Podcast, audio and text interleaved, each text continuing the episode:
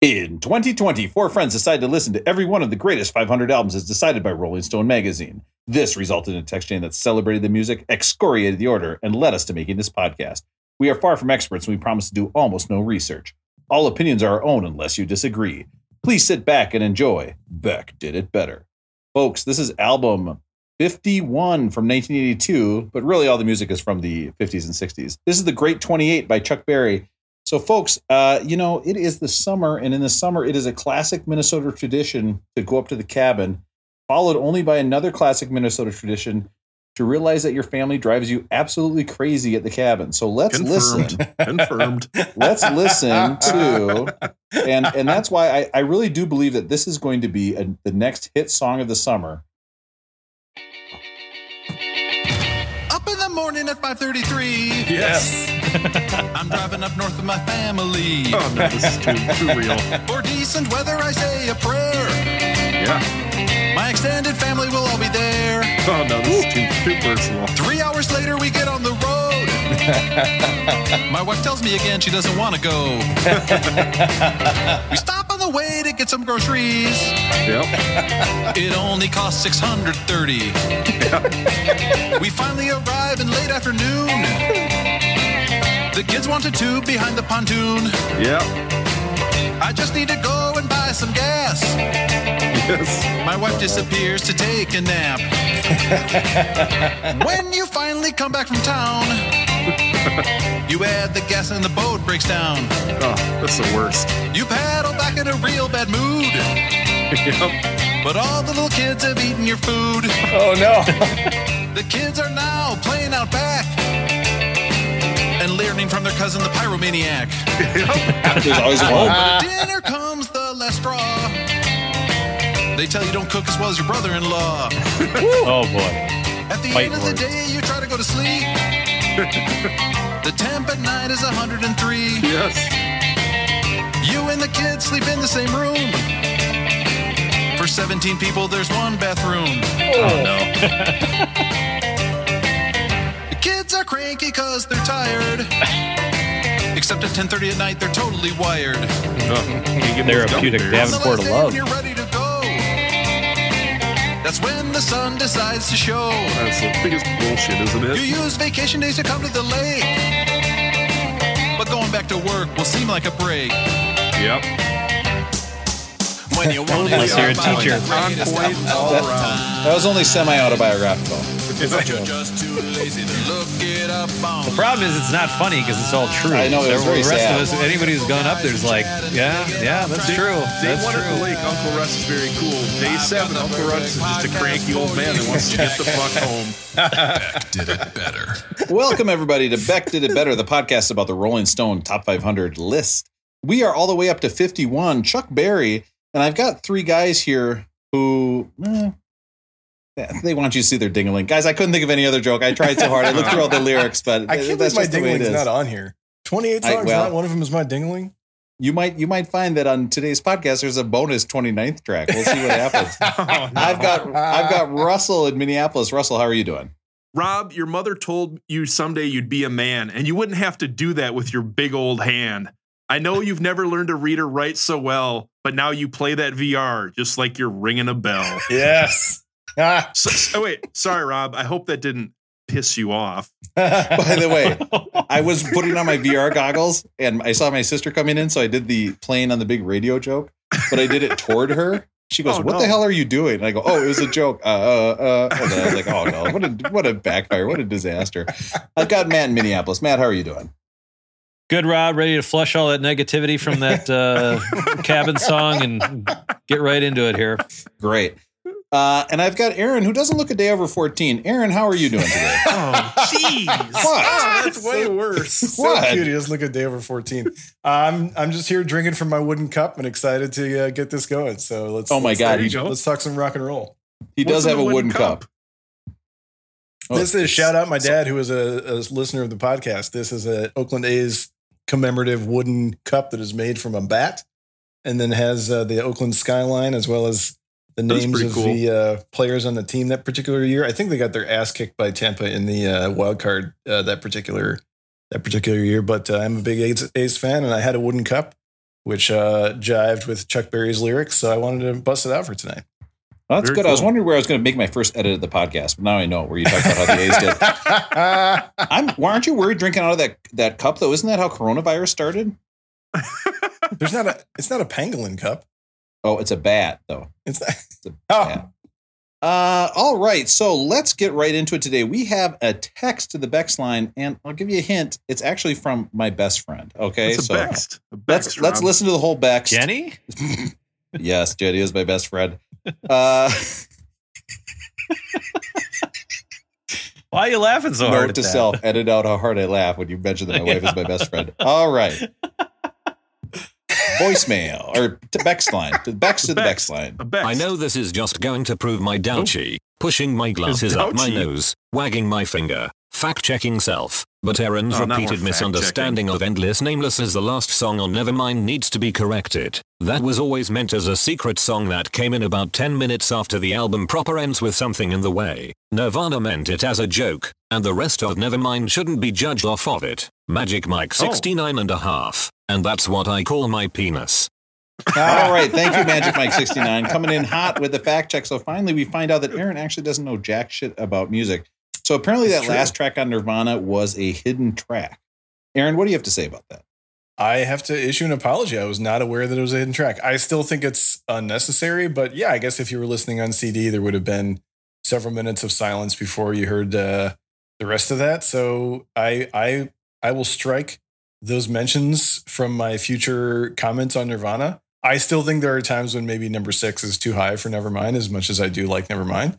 But uh, Aaron, I you was I was You incorrect. gotta you gotta be correct on this stuff. The rest of us don't know the difference between Offspring and Oasis, and if you don't know that this is a secret No. track, we're all gonna look bad. So don't apologize, Rob. Don't let him apologize. Can I can I just say something? Speaking of of people not knowing the music, I have to point out a great joke that Aaron actually had last Oh. week, and I just want to point this out real good because I thought it was so funny. I clipped it. So here's a joke where we are talking about uh, the Doors, how uh, Jay Z covered a Doors song last week. So listen to this. she was looking for a husband, and she gonna go to the Carl aisle. No, shoot, that's the wrong clip. God dang it, Rob. oh no, For, for the people for the people that know. can't see what's going on, the whole time Aaron was telling his story, Rob was searching through all his clips looking for the Beck did it better apology. And so I started talking to fill time so you could find it. And then you got then to it, and then it you up. didn't He's looking play for it. a different joke. No, it's looking for a different one. And Rosie, I think you're talking about something in the way as like not a good last song, right? Not that endless, nameless song. No, I was Is talking about something endless with- nameless. I mean, I don't Were know you? that I Okay. love so, something in the way. I think I'd have to go back and listen. I, I'm, it, but I, I was talking about End- endless nameless when I've said this before. Something in the way Gotcha. sounds like a, a bad bin of protein powder that I got. And speaking of good jokes, here's another good joke. Oh no. All right, so now we have the first diss track of the album, The Takeover. Oh, I heard this one. Got some Doors sample in here. Is this the Doors or the Ramones on the sample? That beat, that beat just crushes. And then you hear us just talk right over that joke. We just do not go back to that joke. We do not go back to it at all. So, Aaron, I do have to say that is a good joke making fun of Russ, and I Wait, salute no, you. uh, we, why don't- we don't make fun of me. That's too easy. That's like shooting fish in a barrel. That's not I even just right. wanted you guys to know that I am paying attention to what you say. I just sometimes have to call back to the things that you say because you all are When- smart, funny guys. When people ask me to describe the podcast now, I do just say, well, we have a guy who confused the Doors and the Ramones, and that gets a laugh every single time. That's not even close to my worst one, though. I don't think. I'll take that as a compliment. And my mom also has made more than one sitting in front with the driver joke since we've recorded the best of. So we're he's, she's still burned on you, Russell. It's just so great. Uh, whatever. Russell's hey, like, she's had to be your mom her whole life. She's been through enough. I, I'm not even. Whatever. I was underweight when I came out. It wasn't that bad. Don't worry. About it. All right. So, uh, Aaron, we officially apologize to Magic I Mike do 69. apologize, but I am going to go back and Did listen better. between like now and next week. apologize. I'm going to re-listen to something in the way, and I might be right. Hey, Magic Mike. Absolutely So- nobody. Better podcast. Oh, Yeah, you don't know what you want, Magic Mike. Get out. Get the hell I'm going out to of check here. it out. They're stupid I may not be facts. All right. So let's get into everybody's favorite part of the podcast the rolling going. Oh, we have a new rolling going intro there, huh? Well, I tried to be excited about it, but then I realized I'm outside where I think my family can hear me through the window. So I also had to be quiet. So I'd be like, the rolling going. Oh. All right, rolling, going. Russell, how's it going with you? rolling going, we were talking about being back up at the cabin, being up north with the family. I was up north with my family last week, and I was maybe going to tell you guys about some of the the hardships I had with being with the family for a week, but we don't need to go over that. Rob's covered it in the song. But one thing that I did get to do when I was up north is up north has a few small casinos, and you guys know the three Oh, of boy. us, the oh, four no. of us have been to Vegas Yes. numerous, numerous times over the year. We've probably been seven or eight times over the last seven, eight years. And so I decided I was going to go up to this little casino No. and play a little bit of blackjack without you ah. guys. Oh, how did it go? Well, Russell, did let me let me ask you this. Here's the only thing you need to know about Yeah. a successful trip to a northern Minnesota casino. Yeah. Did you get stabbed? I did not, but I might have gotten Winner. herpes from sitting on the seat. The third seat at the one blackjack table may have given me something. You're the winner. If you did not get stabbed at a northern Minnesota casino, congrats. I, my my casino. I'll, I'll give you a brief overview of the experience. Then I had a few questions about casino etiquette that I thought I would run by you guys. It's been a oh, while Oh, since wow. we've been there, and I'm used to going and gambling with you guys with friends. And when you're not there with friends, and when you're there with all strangers, it's a little bit different. But so I went and I won. I won 200 bucks. oh yeah. Nice. I didn't go until the very last day. I was like, I don't want to go and I don't want to start a trend of going and losing a bunch of money up there. So I waited till the last day. I went, won 200 bucks, and I came home. And then I was like, oh, I need to go back.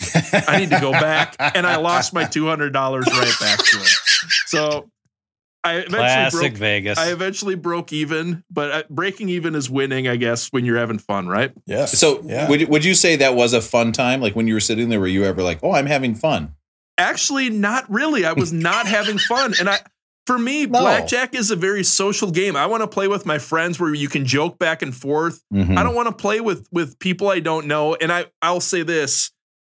I know I can be a loud and annoying blackjack player. When we play, we're Huh? always singing songs, we're joking around with the dealers and whatnot.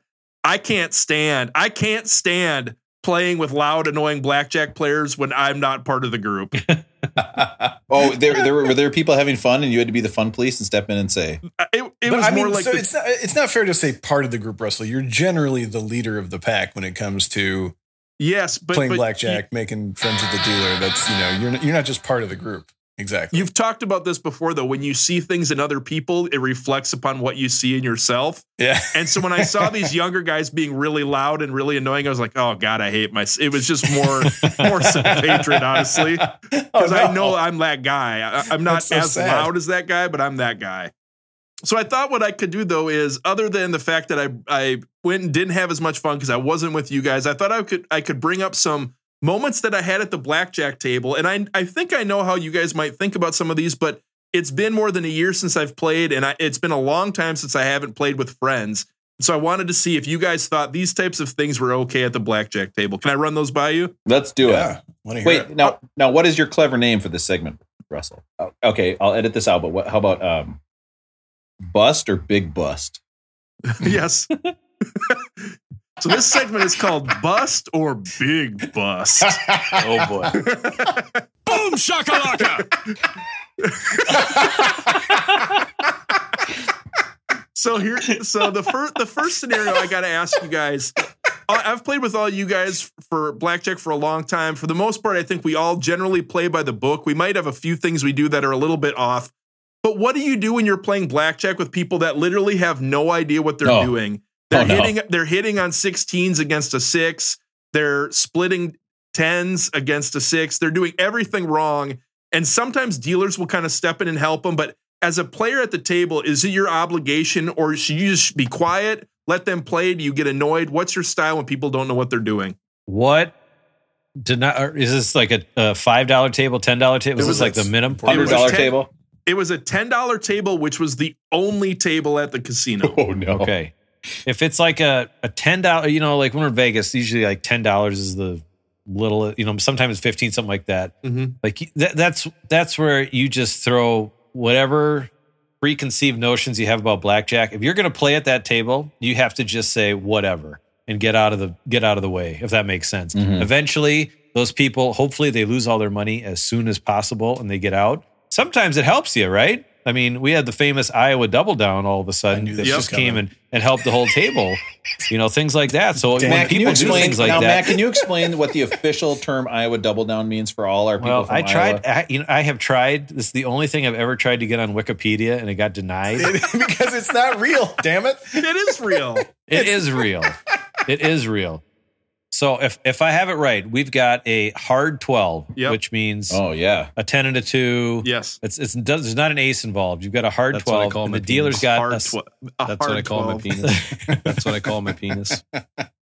I just hate when I get that hard three. It's so embarrassing. That's what I'm gonna start so calling. you've got my a hard twelve, and the dealer's got a six. yep. That's what I call my penis. I don't know. I don't have any other jokes. I'm just sorry. waiting. You, you, you're just you're just happy today. So I'm just you got to have something right with all these buttons. I'm always so, happy. so the dealer's got a six, and you double that shit, right? Yeah.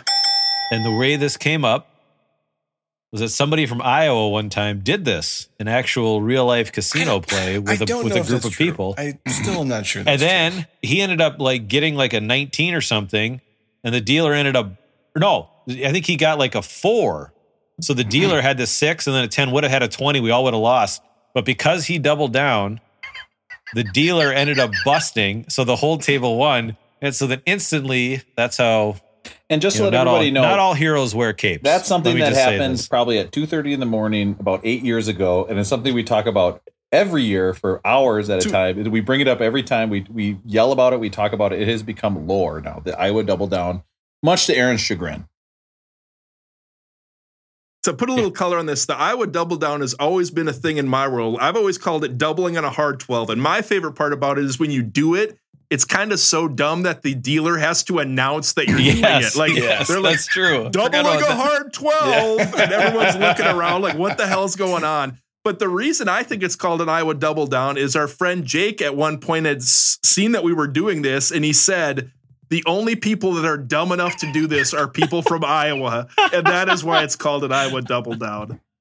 Folks, if you are listening to this and you are part of our friend group who knows why we call it an Iowa double down, text in and to, to the Beck line 802-277 Beck and tell us why do we call it an Iowa double down? None of us seem to know, but it is uh, the truth and it will be on Wikipedia soon. Probably. And if you are one of our loyal listeners from Iowa, please know that I have defended our state's honor on so many occasions. I'll tell you what, Russ. If it's not your money, I don't think you can tell people what to do at the blackjack Right. table. go ahead Out and I, I often look to you guys for advice when we're at the blackjack table together. But I feel the same about weird weird blackjack players as I do about like weird internet people where you read a weird conspiracy theory and you're like, well, that's crazy. And then you start thinking like, well, do they wait, do they know something that I don't know? Should I maybe, maybe they're is this wait, should I be thinking about this differently? So like when I sit at a table with people acting weird, I start thinking, wait, should I be really rethinking how Yeah. I'm playing? Do they know something I don't? After the last podcast, Aaron sent us like 10 texts about chemtrails with question marks afterwards. He was like, maybe, maybe they know something. You know, we don't know. Hey maybe beck did do it better than all these bands Yeah, exactly. Okay, Russell. So what else? How do you avoid getting stabbed? They only have one table open because the other one is covered in blood from somebody getting stabbed the night before. yes, yes. So there's essentially only the one table open. So that does change things a little bit. But the next thing was you're there, you're sitting at a pretty full table, and the new guy shows up, and the new guy decides, I'm playing two hands. The guy who plays or the lady who plays two hands at a table. What do you think of the person who needs to play two hands at the table? I first I'll ask: Are they playing how you would expect a two-handed player to play? Like, are they playing like by the book kind of a thing, or at least uh, This have person some was sort of playing the strategy? table minimum and not playing by the book. Oh, no. well, if they're playing table, the, the only solace you get out of that is just watching this guy crash and burn, and then they get mad at the dealer because somehow it's the dealer's Yes. fault that this guy's a dumbass, right? So the uh, the ancillary shit show that's going on with that guy is the entertainment for the while for a little while right there. You kind of forget the cards, just play the minimum, but just watch that guy just crash. By the way, I want people to understand like when Russell is talking about a northern Minnesota casino, you might be picturing like what you think of as a casino, especially some of our Nevada listeners out there. What you actually need to picture is picture that if you gave yourself like a month and you said, I'm going to build a ca- casino out of things I have around the house and I'm going to put it together That's what this casino looks like. It's going to be in a church basement. Yeah, exactly. the one in the one I when I when I lived up in Warroad, the one up there was literally like a blow up, like they would have for like playing tennis in or whatever. And they kept meaning to put in like solid walls, and they just never did. So it was like walking into this little metrodome.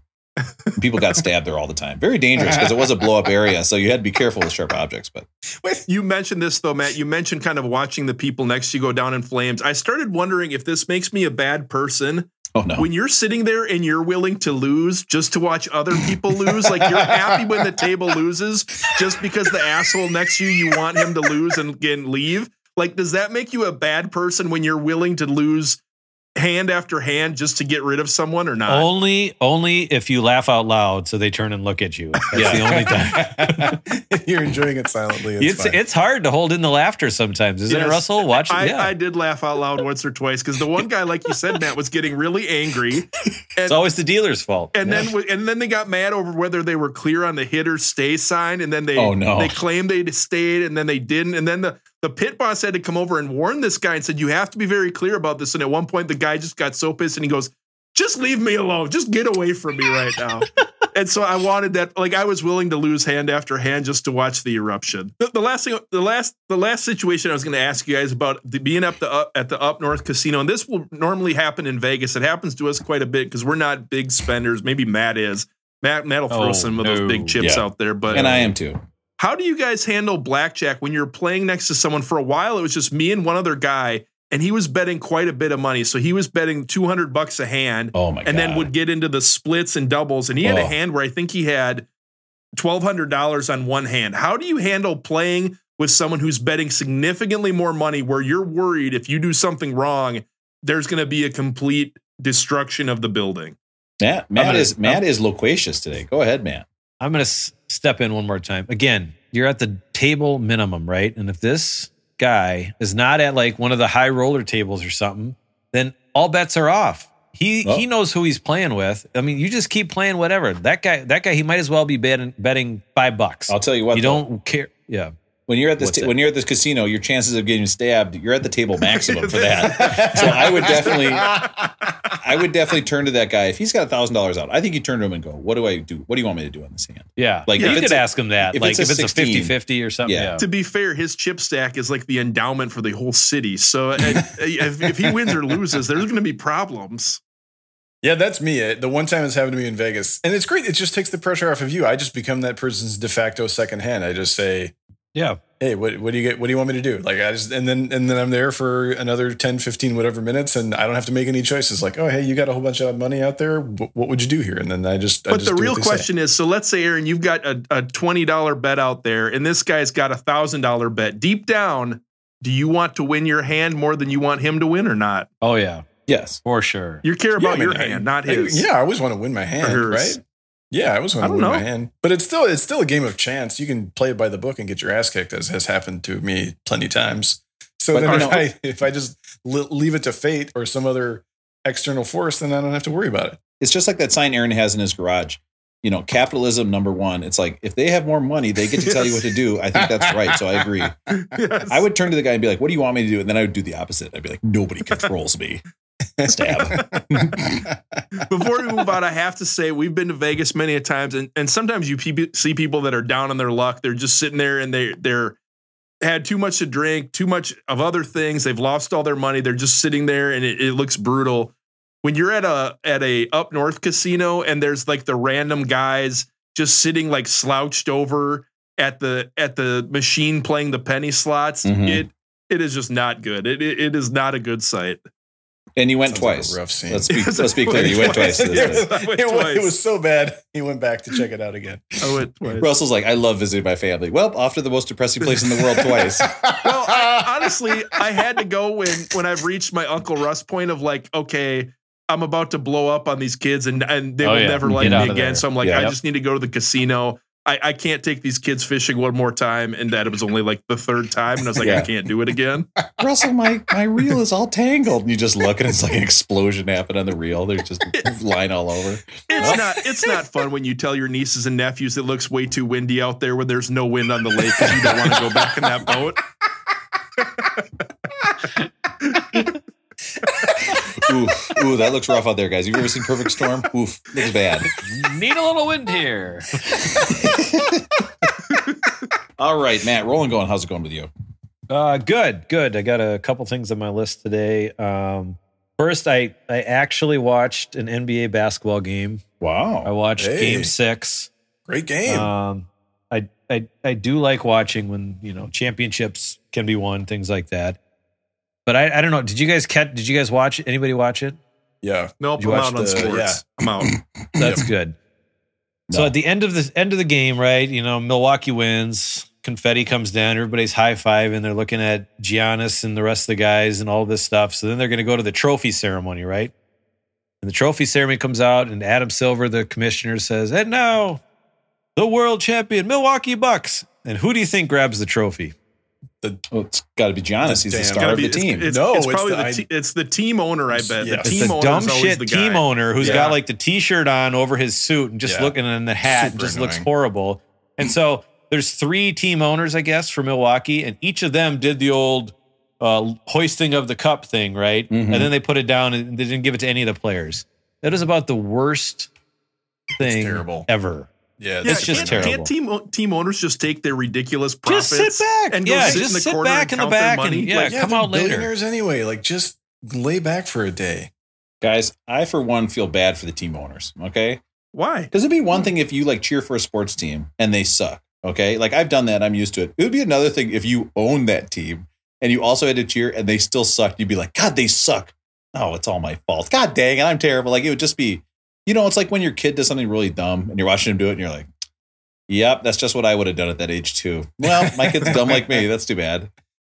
Yep. So good for them. Good for all of our uh, cheesehead friends to the east over there. Yeah, thank goodness. Um, we are going to have, and I haven't run this by you guys, but I'm just going to commandeer it anyways. We're going to have our first um, Beck Did It Better concert meetup Awesome. scheduled Hey, for October Concert- what 24th. concert is it? Rolling Stones are coming back to the Ooh. Twin Cities. Ooh. And so, yeah. The magazine? yeah, the, the top magazine, 500 yeah. list. They're going to do a podcast where they go through all 500 albums. They've got they've got a couple people that are going to come out and play one or two songs each, and Yeah. then they're going to have like radio DJs in between. It's and so then, good. yeah. Are you organizing a listening party for our listeners to join us, Matt? Are you buying tickets for everyone, or how's this Mhm. going to No, work? No, I'm not buying for it. I'm just we're, we'll we'll meet You're at buying some tickets uh, for all our listeners. Wow. Sure, That yeah. is impressive. That is so generous of You're going to you. have to buy five whole tickets. Five tickets. the four, t- yeah, and then uh, then I'll invite Russell, and he won't come anyway, so it'll Yeah. just be True. like well, technically, Matt would probably invite me, and I would show up, and he wouldn't be there, and he wouldn't show up for like the next two hours. That's how it's generally gone in those situations. that's how situations. it's generally gone. I get it. I get it. Okay, so October 24th, all Minnesota people will be going to Rolling Stone. So you know we'll figure that out when it gets a little closer. Mhm. Awesome. Um, the last thing I got on my list is I just I I didn't know how nostalgic I'd be about what we did today. The boys and I we went to the Richfield public pool. Were you guys public pool kids growing Yes. up? Did you go to the? yeah. And I just I it was like we were in the pool I went and to a country club because I also did golf and tennis lessons alternating days. Oh, Uh, gosh. but the country club pool was also pretty busy. There were a lot of people there, and it was sometimes like sometimes it was so hard because sometimes you know you'd forget your account number for having to order lunch at the little snack bar, and you'd have to bring cash. Did you go in the men's restroom? yeah Was there anyone else in there with you? no Exactly. That's what I'm talking Yeah. about at pools. Yeah. Go into that men's restroom. There's never anybody else there. It makes you think. How do they have all those ices and they've got nowhere? There's no one in here. Man, we got, Matt, we should start a public pool memories podcast. I could do this all day. We, We we, once went to a dive in. They did a dive in movie. That was the Goonies. You brought your floaty, floated in the pool, and watched the Goonies. Oh. How amazing is that? that sounds awesome. So much pee. So much pee in that pool. I do have to admit, I also now belong to a private pool on Roosevelt Island as well in New York. So it's it's private. My kids don't know. My kids would never be. They'd be like a pool with other people here. What's They going would on? So do you have to reserve time, pool. or do you just show up, or how does it work, Rob? I used to have to reserve time, but now now you can just show up. But now that I've been gone, I've just been giving my name and my wife's name to other people, and then they go. So I feel like I'm getting my money's worth by helping other people go to pools. So it's good yeah. times. Do you have to show them your wife's W two to qualify for that type of pool, or not? No, we used to though. Oh God, it's Well, not as much as a mattress, but it's up there. half the mattress, a little more. Yeah, it's not quite half a mattress. Could you get a queen Not quite half. So that amount or a quarter of a mattress is a little. A little You over could buy a couple water beds on Craigslist, okay? and I don't want to get in. I don't want to have to. But we are getting to the water bed corner, so I'm sorry. Aaron, why'd you request this again? I've got that notion with the This is notion me. with notion. Oh yeah. Again, I recorded I- that in front of my family at the cabin. I saw several jokes about uh, how they installed, you know, um, se- anti-sex beds at the Olympic Village, right? The, Olymp- the Mhm. Olympic athletes have Anti-sex to- beds? Yeah, the Olympic athletes have to sleep on cardboard because they're trying to keep them from shacking up with I each other. I was wondering what that package was at my apartment that had all the Japanese written all over it. I asked I asked Jenny what it was, and she's like, "Oh, it's just don't worry about it." That makes sense. Would you though. When for when you get back. Would you guys mind doing like a video chat where I show you my bed? Because something's been wrong with it for quite a while, and maybe that's what I bought the wrong type. we look and it's just like he's been buying like stuff you'd put down for a hamster, like like wood shreds and stuff. He's put he's like, oh, this is good bedding. It's like, no, Russell, you need to go to a Bed Bath Beyond. You've been going to the pet store and buying bedding. This is terrible. That was a good joke. Anyway, the joke is they should have just done water beds because those are anti-sex beds. But I think you guys you, you did it. You did it one better. I don't think they're anti-sex beds. I think back in the '80s, I think a, a water bed was a sex bed. I think that was prime prime for the time, wasn't Prime it? real Oh. estate. I, I just think with a waterbed, like when I'm laying there, I want everything to be as high above the bed as possible. It needs to look as big as it possibly can. If I'm sunk into the bed and all that's snick- sticking up is one little glands, I don't need that. You know what I mean? What more glands? It's already rough enough. Yeah. That horizon dips down. It doesn't get cut quite over the horizon. It's not good, is it? Yeah. The rest of it's so big that the glands are so small. I don't know how it works. Lord of the Rings, it's forced perspective. Uh, I will say for my rolling going this week, I was talking to my friend Kirsten this week, and uh, she had a drink. We were out on a boat. And she had a drink that was kind of a cool drink. I don't remember what it was. And I said, well, I said, Where'd you get this drink? And she said, Oh, what I do at the liquor store is I just look to see somebody who I want to be. So she goes and finds like a 25 year old, somebody who looks cool, somebody who dresses like cool. And whatever they buy, she just goes and buys it right with them. She just goes right behind him and buys it. And she says that every time somebody turns around and goes, Oh my gosh, that's what I'm getting. And she goes, Yeah, me too. and she's she's like, Yeah, I do that at the liquor store and I do the same thing at Target when I'm shopping for clothes. I just find whatever people are buying that somebody I would want to be, and then I just go buy that same thing for me. Do you guys like, ever do that or not? No, but I'm going to start doing that Matt, do you ever do something like now. that? When I'm You tra- when I'm following a else in the 25 year old woman around Target buying the same clothes, I think I'm going to get some looks. But Yeah. I still think it's a good idea. Do you guys ever have a moment? Let's say you're out with friends or something, and someone orders No. a beer or a drink, and they they order some sort of fancy beer, and you don't really know what to get, and you just said, "I'll have what they're having." And then do you ever feel like you're just kind of a loser because you're just jumping on board with someone else? Like they pick a glass of wine, you're like, "I'll have the same thing," or they pick a cocktail, "I'll have the same thing." Do you always get your own thing, or do you ever jump on board with other people you're with? I'd say 75, 25. Like I know what I want, but sometimes you're at a fancy place or something and you don't know. It's, it's a compliment, Russell. Hey, I'll just have what they're having. They, they know what they're talking about. It's a compliment. yeah, I So- like it. The worst Russell is when I'm going to get something and then my wife says that she's going to get that same drink. And I'm like, God damn it. Well, we can't both order the same drink. Like, that's terrible. Like, so I, I have to order a second drink. It's always not as good as the one she gets. I should just order the one I want, but I just can't bring myself to be sitting there on a date and just order the same drink, the two of us. It's, I, I, I can't think do the it. move, Rob, is I know you've been on a date with me, but I'm going to give you some dating advice. Okay. I think the move is to order two and let Jenny try both of them and let her have the one that she likes better. I like that move. So not let her order at all. I like that, Russell. Take charge. He, he, Rob, he's telling Jenny, he's putting the hand up. No, Yeah, hold on. Jenny, You did Jenny, no, no, Jenny, Jenny. Jenny, Jenny, Jenny, Jenny. Jenny, Jenny, Jenny. I I kind of grab her up Then her he arm a little bit. it. I'm like, shh, shh, shh, shh. No, don't worry. I got this. I'll order this. Don't worry. Oh, no. She'll You should have, smile more. she'll have the macaroni and cheese Kraft style. She'll have eight eggs. Aaron, rolling going. How's it going with you? Uh, it's going great. Um, had a date last night with my. So I well, I do want to say I want to respond. I want to respond to Hey. Rob's mom. Go ahead, did Russell. She, did she? Did she put out? Yeah. yeah. Usually you tell us afterwards, Aaron, but now tell us during the podcast. Sorry, Aaron. I know you usually save that for the end, but Yeah. It's the secret podcast. You're using all of our good stuff from the secret podcast. Was it the same thing as last month that you talked about? Oh yeah. So, I got it. I got. little little Was linguine on the hike. Was it in the tent? Yeah, was it in the tortellini in the tent. I should. I should have known better. I what I wanted to say was I wanted to respond to Rob's mom. I I checked with, I don't like with this. my wife about whether it's okay to call her my lady, and she she likes that one. She's okay with it. So I think I, you know I I do. She, we are married. I want that to be clear. I'm not trying to skirt that issue, but I like to call her my lady, and she's okay with that. So I just want to put that out there in response.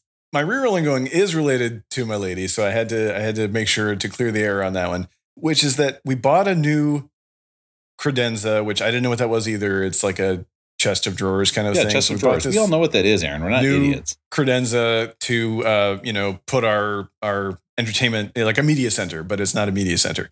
But I'm I'm considering streamlining my uh, record playing apparatus. So I've got this big Okay. big chunky receiver and two speakers, which I've spoken about on the podcast. Wait a minute, wait a minute, It's wait a an minute. We're talking about a record. Shh. Do Ooh. you hear that? You hear that? It's time to talk about Russell. Aaron's. Oh, the record player quarter. It's been a while since yeah we got and i this do one. i do i do need a bit of advice on this so uh, it turns out that with the new credenza the the the setup that i have is just too much and in general at this Mhm. point now the the big chunky receiver and the two speakers are devoted only to the turntable nothing else and it's a it's a bit overkill so i'm considering moving on getting a single powered speaker that's sort of more minimalist and then i wouldn't need the the receiver and the speakers anymore. It is an emotional decision for me because as i've discussed on the podcast it's a part of my my story and my lady's story. So when i decide to part with the receiver and the speakers here's what i'm considering and i need your help. I will sell the setup but it's going to be on a sliding scale right so Mm-hmm. I think I think the whole thing when I bought it would have been like 400 bucks, but this was, you know, 15 years ago. So I think if you if you are a person with zero records, zero tapes, zero CDs in your collection, you just want to get started, that's $100. If you're a person with and I you, you guys can help me adjust the scale. If you're a person with 10 CDs, records or tapes, all 10 of them are greatest hits, $400. It's like a progressive tax system. Right. If you're Okay. a person who owns a copy of Funkadelic's Hardcore Jollies, I will give you the whole setup for that copy of Hardcore Jollies. That's all. That's it. I just if you're out there listening and you need an Onkyo receiver, What if you're someone who your favorite record is without question the Kokomo soundtrack? Yes. that's fine. That, that- that's totally cool. Yeah.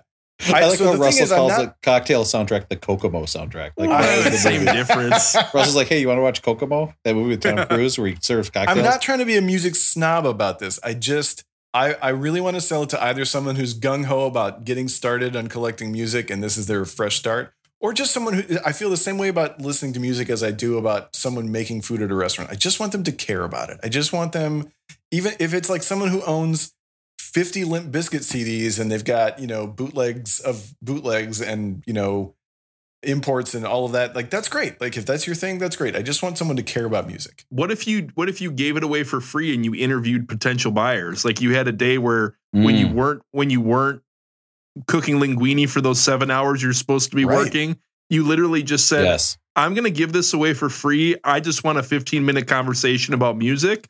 And at the end of the day, you gave it to the person that you thought it would benefit the I, most. how about this? I like this Facebook Marketplace, put it for free, but say you need to send me a message with what you know CDs, records top you own, five, yeah, top five albums of all time. and then you pick. Right. I think that'd be fun. Do that, and Yeah. let's see what you get for responses. I would love to see what you get for responses. That would be that would be badass. Rob Rob will supplement the the loss of income with revenues from the podcast to Mhm. support your effort in that. yeah. Aaron. You can have All right, I'm gonna give that a 120 percent of the revenue that we've made since we started. honestly, you, what you could do is auction it off, and if anyone downloads one episode of our podcast, that would probably be worth it, right? Yeah. that they would get it for totally free. be worth it.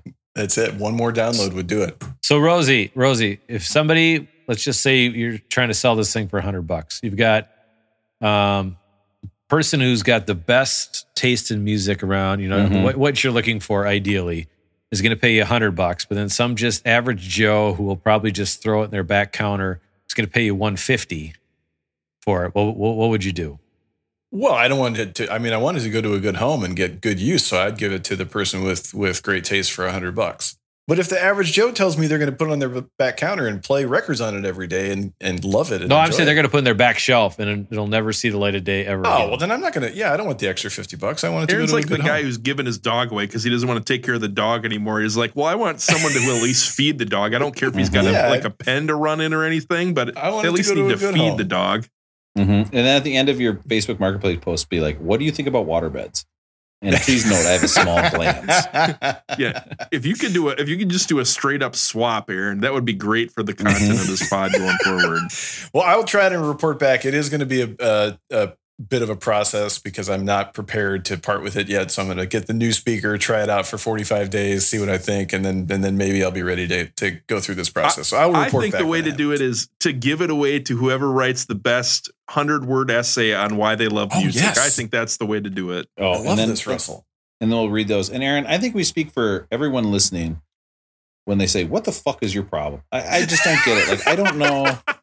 Like the idea, like I could not be happier to get rid of some old ass speakers. Like I would, I would sell mean, my wedding that's album at this point for three dollars. Like who cares? Give me less stuff. I want less stuff in my life. I- the idea that you're gonna, I'm gonna trust out these speakers for 45 days. Like why? Why 45 days? That's so long. Like the 44th day, you're like, actually, I hate this. Yeah.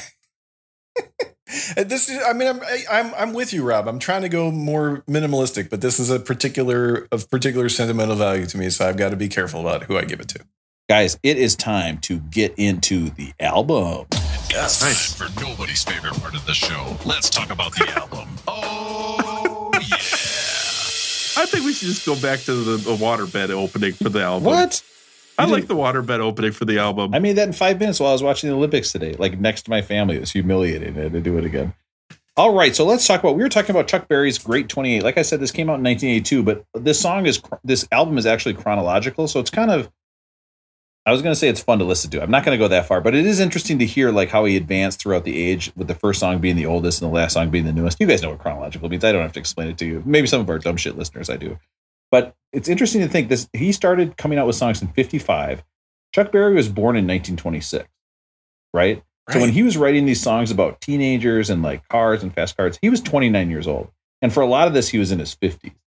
So when you listen to this album and you think about that, it takes on a whole new thing when it's like, hey, here's my uncle Chuck Berry singing me these songs about, uh, you know, uh, teenagers and fast cars. She and was all that. barely 17. Oh my God. And the thing is, is that a lot of these songs we're going to see they sound very, very similar. But it also is like I think we have to put in his perspective a little bit. When this album, when he wrote his first song, Chuck Berry, when he came out with Maybelline in 1955, the number one song in the country, the top single of 1955, is Perez Prado, Cherry Pink and Blossom White. And here it is. What is Ooh, that? this is a nice song. Ah, listen to that horn tone. This is like big band or something. Yeah, very smooth. I mean, this this is no Herb Albert. No. He, it's Herb Albert, Aaron. Herb Albert. Herb Alpert. If you bought a waterbed and this song was playing when they delivered it, I think that'd be perfect. This is a perfect waterbed song. I could listen to this all day. so part of it is, is listening to this album. You have to kind of keep in this perspective what he was, what what the music was like at the time. Chuck Berry was plagued with legal problems his entire career. We we talked in the last episode a little bit. Probably most famously, got arrested for installing toilet cameras in his restaurant. But he Chuck Berry became so famous as one of the early rock and rollers, and a lot of people think it's because honestly, if you listen to the music, he's he they they you can he's got kind of the start of rock and roll where it's this blues country guitar.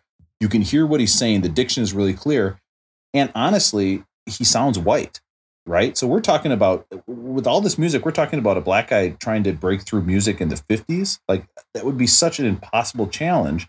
But the fact back then that nobody knew what he looked like, um, I, I, I think probably really probably really helped him. He went into Chess Records to do an audition. And Chess Records Hey, already Rob, had. Rob, Rob, you know about auditions. I've seen the purple links you click on. I've, you know about auditions, right? Casting, actually- uh, casting. now we're actually getting into don't care for Russell's. Now we're getting a we're casting getting Yeah. thing, We're right, pulling Rob? Some- Huh? layers back. Aaron's Yeah. nodding so big. Oh my god, Aaron is like is that one guy. I, I, what I don't get about that guy, right? Because you can tell it's the same guy for all those auditions. he must be so tired. Like every day, he's like, "Oh God, I got to do another audition." And like, what do they tell him? Like, okay, I'll do an audition every twelve hours. Like, I don't. It could never work for me. There's no way.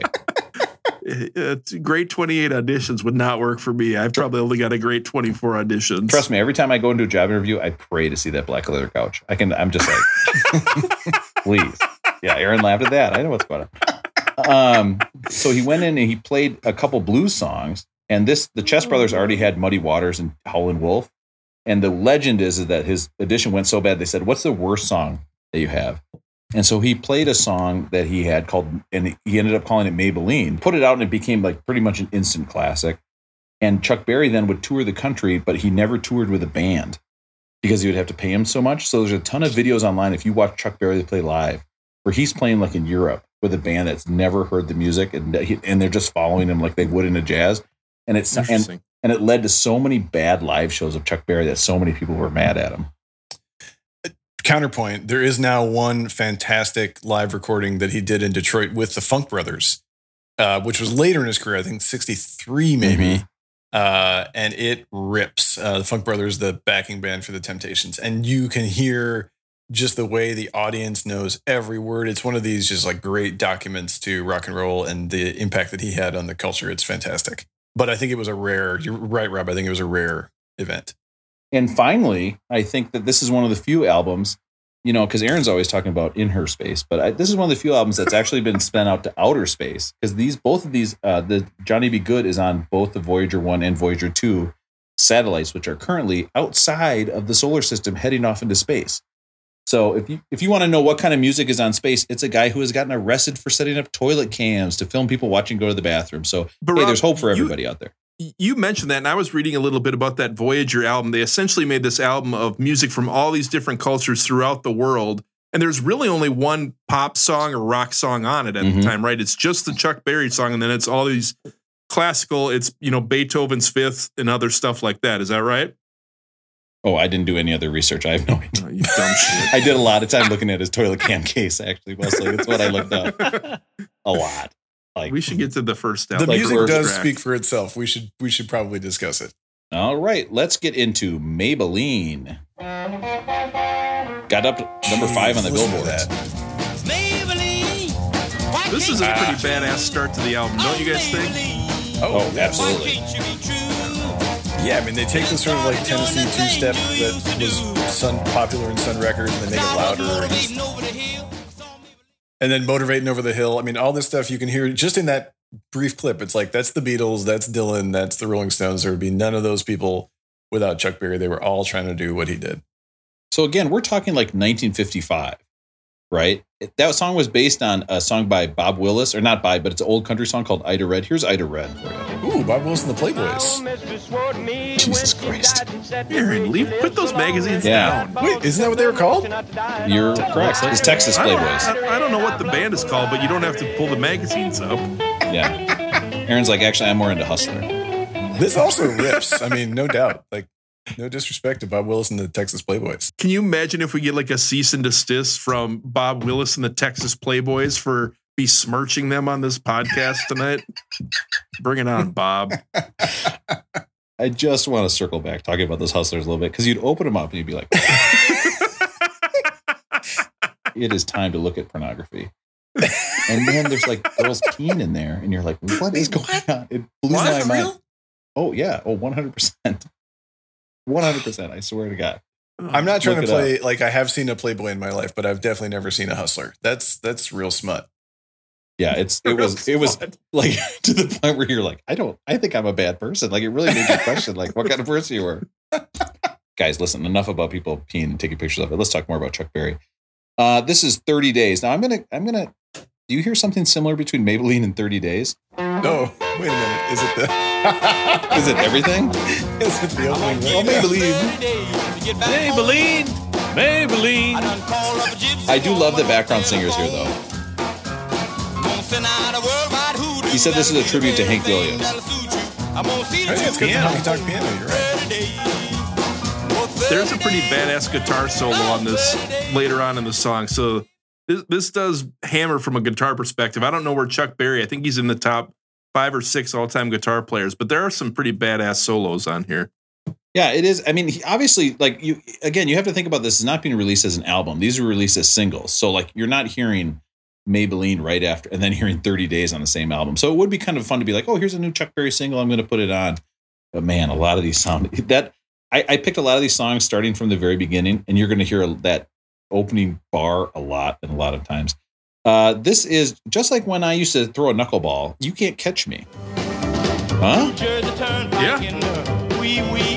There's, there's no spin on it, right, Matt? There's no spin on the knuckleball. Liam Hendriks in the All Star game threw an 84 mile an hour knuckleball. Look it up. Okay, so let's talk about things we care about. This was actually the part that uh, John Lennon stole for "Come Together" that we talked about on the Beatles episode and got sued Yeah, for it. And John Lennon had to write songs for the record company um, because he didn't think the term "coming up slowly on flat" or what was it?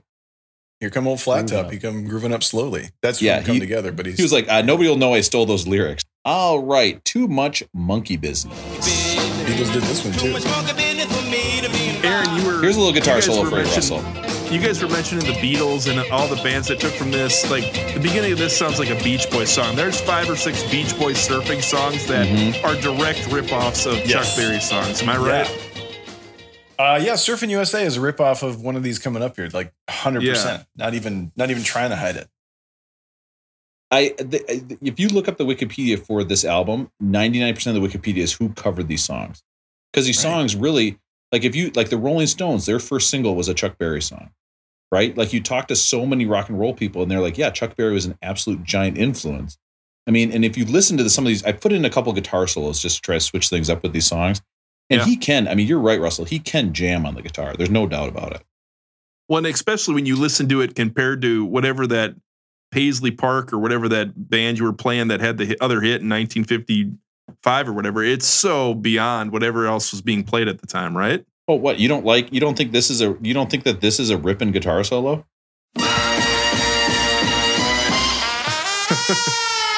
Oh, but that sounds good. I wonder if that's a flugelhorn and not a trumpet. Aaron Aaron was a 50 year old woman in 1955. He's back. All right, so let's get to uh, Brown Eyed Handsome Man. This. There's a, I love this song. This is one of my favorite songs ever. There's a Johnny Cash version of this song that absolutely, absolutely crushes. I never knew where it came from, but this is one of my favorite songs on the album. I love listening to it. All the lyrics are awesome. It's a gem. It really is a it's a super clever song. I didn't know Chuck Berry wrote this song. Uh, in their Million Dollar Quartet, uh, Elvis, Johnny Cash, and Carl Perkins. You can hear Elvis talk about when he toured with with uh, Chuck Berry. You ought to hear some of his stuff sitting around, boy. I just come off a tour with this guy, Chuck Berry. Man, he sat down behind the stage and just, yeah, I didn't know good. I I mean, it's so funny that it's like there's Elvis just basically admitting, like, yeah, he played a bunch of stuff, and I think I'm gonna, you know, what I should do? I should probably steal that stuff and play it and make it more famous. I think that's a good well, idea. right, and that's interesting. Elvis is a good lead into the the racial implications. I mean, so you you you mentioned Rob that that Chuck Berry was very clear in his intention in crossing over and, and worked at that. But Mhm. this song, if you think about um, kind of what he's saying about the the judge's wife rescuing the brown eyed handsome man, that's uh, potentially when you think that this isn't that far removed from some of the things that had happened in the 40s and 50s. That's a that's an intense statement to make, uh, and he did it in a poetic way, but it it certainly calls out uh, something that would have been really controversial. Like imagine if this really happened. Like if the judge's wife went down to the courtroom and you know a brown eyed man doesn't necessarily have to be black, but he could be. And if the judge's wife, who was probably white, went to the courtroom and said, "You got to let that guy go to keep your job," people would, you know, eyebrows would be raised and and lives were lost for less. So uh, he's he's playing at something while making great tunes. Well, that's like the you know he came out with a you know he came out with a sequel to Johnny B. Goode. He also came out with a sequel to this song, and it's called "A Brown Eye I See in My Cam." And that was later. that was later. Brown Eye I See on My Cam. I You want to don't get that why as a tattoo? funny, but I laughed at it. No, it was very funny. Uh, Brown Eyed Handsome Man. Here is Elvis singing it. by the way. Ooh, fun. And Carl Perkins. Brown eyed handsome man. It is a banger. It's it's so good. If you are like me, okay, and you keep thinking to yourself, why can't somebody go tell Beethoven to fuck themselves? This is the song for you. Roll over Beethoven. Get out of here. And there's a Beatles cover of this one. Is that right? Yeah, All I think so. All these, uh, every one of Yeah, these. the Beach Boys. Yeah, I mean, the, like the Beatles. I think they just played like when the Beatles were playing in Hamburg. I think they were basically playing Chuck Berry covers and among other. Aaron, I got to ask you. You you're a classical music guy. You study classical music. Mhm. For most of America, do you think who has had a better run, Beethoven the composer or Beethoven the big Saint Bernard in the movie series? I mean, for most of America, it's got to be the movies, right? I mean, I think it- so. I I'll think, be honest, I, I haven't think, listened to any Beethoven for a long time myself. So I think the Saint Bernard has had a better run than that composer. it's hard to argue with that. The box office receipts. That's a great movie. Charles Grodin, he was great in that Oh. movie. The dog. Matt, your kids ever watch Beethoven? No. Matt's watching the Olympics on a different TV right now. I think there's I think there's some stat out there like that Beethoven still is like the number one selling artist out there or something like that. Kind of like the Bible's the number Mhm. one book Wow. seller. Or uh, something like that. So I was just trying to look that up. Can you but- look up Hustler? Where does Hustler sit on that? How do you spell that? Rob, give me P-E-E. your password. That that song is actually 97 on the gr- list of the greatest rock and roll songs of all time. He claims that he wrote that song because his sister was always playing piano and he wanted to get on there and play some rhythm and blues. But I'm convinced that 99% of Chuck Berry's stories are stories that he's made up after the fact. It's a good story, but that was 1956, by the way. Here we have the al- the song that I would skip every single time when I listen to this album, Havana Moon. yeah, problematic. Why, why do you say problematic, Aaron? Well, this I don't know. I mean, it, it, this sort of um, dialect that he's you know aff- affecting here is questionable in Like terms of. misappropriating a, a culture is what you're saying. Yeah, I think so. I, I I agree with Rob. I just thought the song sucked. It was my least favorite song. Honestly, I didn't make I didn't make it through the whole album. We've talked about this beforehand. I made it through about the first ten songs every time, and then I would give up. Mm-hmm. But that was my least favorite song uh, on the part of it that I could get through. I can just tell you when you're taking kids tubing on a boat, Chuck Berry Great 28 is not a great soundtrack to listen to because you're never quite sure what song he's playing. I always thought though Havana Moon was when you pulled down your pants and they saw the ham, the cheese, and the pickle. Because it was like a Cuban sandwich. A little mustard on there. All right, school days. School days.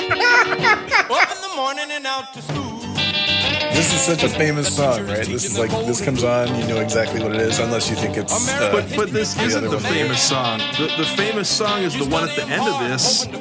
That's called. uh, What is it called? No Uh, particular place to go. no particular place to go. And so I read like Oh. he essentially just copied the same song. And a lot of critics have said like what other artist could get away of literally just playing the exact same song and changing the lyrics and it works for him. But it works for him. The second to last song on this is the one that we all know from like all the commercials. Let's back go to that day. right now. Screw this. Let's go to it Yeah, right let's now. go to the end. Yeah, the order doesn't matter. No particular place to Yes. It's the same song. So we parked way out on the Kokomo. Oh, it He shouts out. Kokomo in this one too. The too. night was young and the moon was The- I love the Kokomo soundtrack. So we both And this one also, like, it's you know, it's questionable. You know, like I, I guess like the seatbelt is stuck, but you know, and he starts talking about he can't get her belt to loose. It's just it's it's all problematic to me. As much as I absolutely love these songs. Do you think School Days though is this the first song in history where people started making fun of teachers? Like if this song had never been written, do you think more rock and roll songs would be supportive of teachers? No. Oh, for sure. No. Yep. This Yeah. is the yeah, this this is the downfall of beginning of making that, that genre making fun of teachers for sure. Yep. Teachers are actually really cool. Uh, all right, let's get into rock and roll music.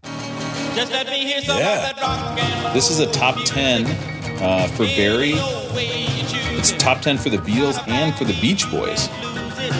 I didn't realize I didn't realize going into this. I know that the Chuck Berry is like a great guitar player, but I love the piano on this album. The, there's so many cool piano songs. Didn't you guys enjoy that?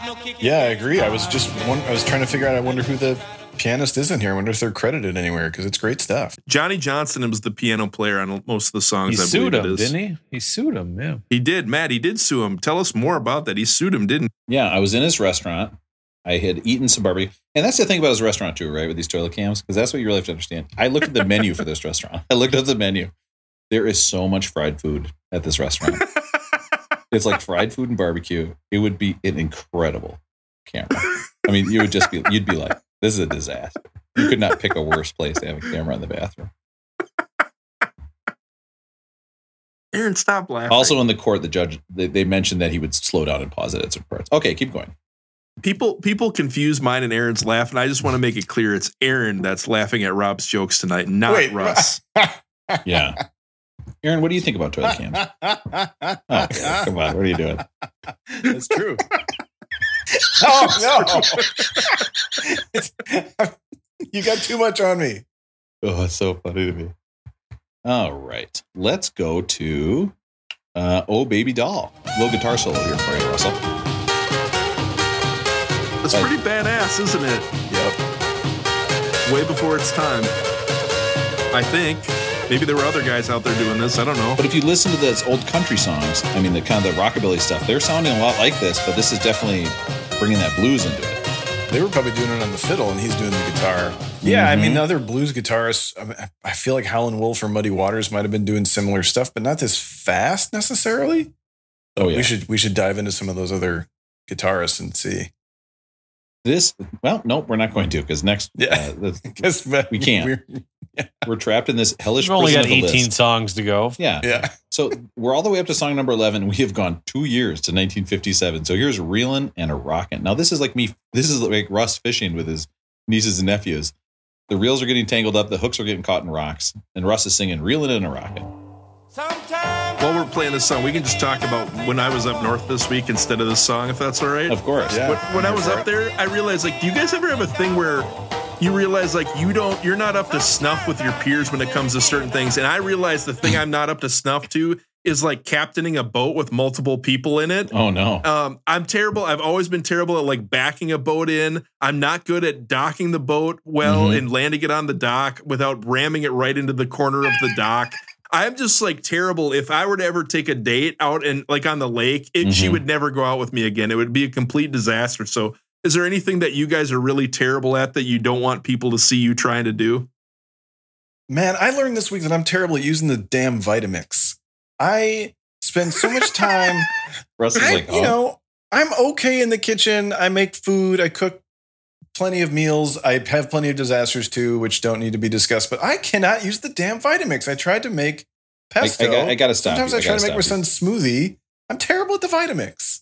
how do you fuck up using a blender? How do you I do don't that? know, So Rob. This is do you the not problem. put the top on? Do you not like No, it in? what I happens is I end up with like, it, I end up not getting the consistency right, and the blades go, and then it, stuff gets chopped, and then it sits underneath the blades, so it can't get chopped up anymore. That's why I I can't make my son's smoothie. I can't do a lot of things with the Vitamix. I'm terrible at it. You just got to keep your dough hook out of there. That ruins it. Keep your dough hook out of there, Aaron. you might have. I, our minds are broken by the way that we all laughed at the word dough hook there.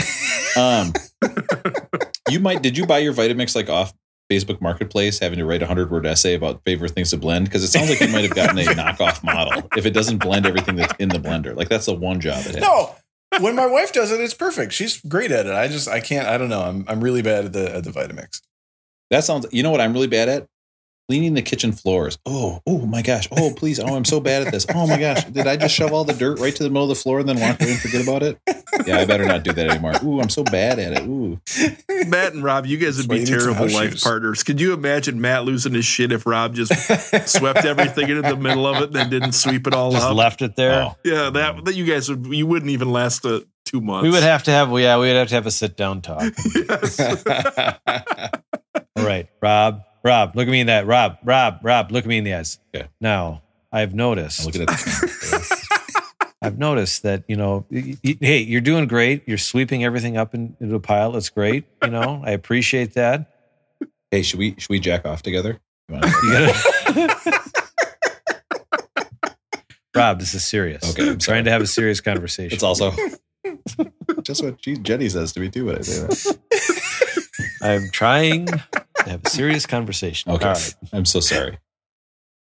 But ignore what I'm doing here. Mm-mm. Yeah. Uh, ignore this dough hook. All right, let's get into. He's tubing it. Uh, in this song, Aaron wanted to talk about "Sweet Little 16." Aaron? I, I, this stuff is problematic, but yeah, this is the one that uh, Surfing USA ripped off, right? So yeah, Aaron, you mentioned that they they got sued. The the, the Beach Boys wrote this song in uh, '62. So five years later, they just came out with this song. Same song. So they're like, okay, Same damn song. Same maybe song. nobody will notice.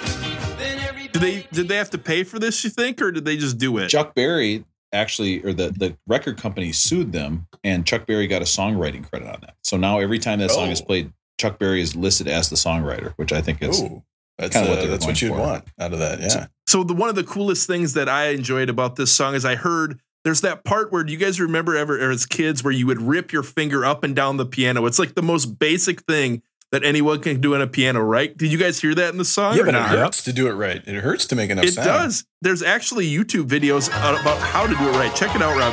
ooh, ow. You can, you can hear him back there. Ooh, ouch, ouch, ouch. Yes. They're just ripping up and down. And Aaron, I don't know if you know anything about this. You probably had to take piano when you were in in in music or choir in yeah, college, shout out, right? Shout out Professor I Amanda believe that it's called No. a glissando. Is that correct? Where you Yeah. rip up and down? It's called a glissando. Is that correct? Yes, indeed. It's So hard to I do, man. You could gotta have tough fingernails for that shit. What I thought we could do is a list of the greatest songs ever, the greatest pop songs ever that feature a glissando on the piano Oh yeah. as part of the song. Yes. It was confusing though, because there's also something called a portamento, which is similar, but it's not a portmanteau. Kind of the same but different. Oh right, yeah.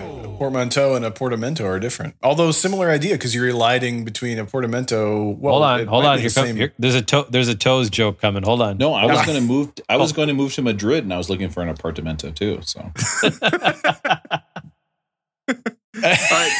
The, the we can get into it. They're on the, same list- idea. You're eliding between tones No, or between. keep going, Russell. words. the, the first song on the list is listeners one of the favorites. And for me, this is not famous for Jerry Lee Lewis. It's really famous from Top Gun. But this is Great Balls of Fire by Jerry Lee Lewis. Check out the Ooh, glissando show me on the way this home, one. honey.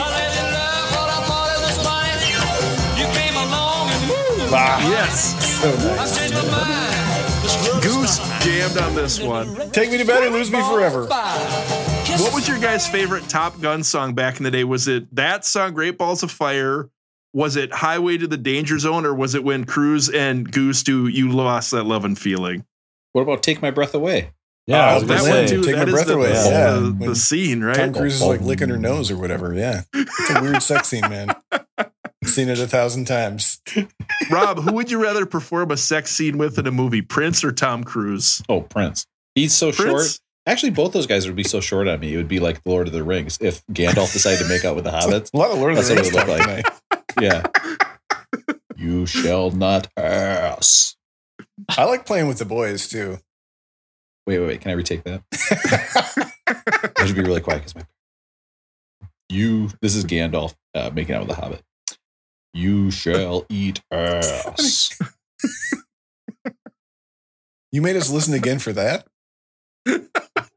Plus, I heard it a good joke that got stomped Why do you think they call him Gandalf the Grey?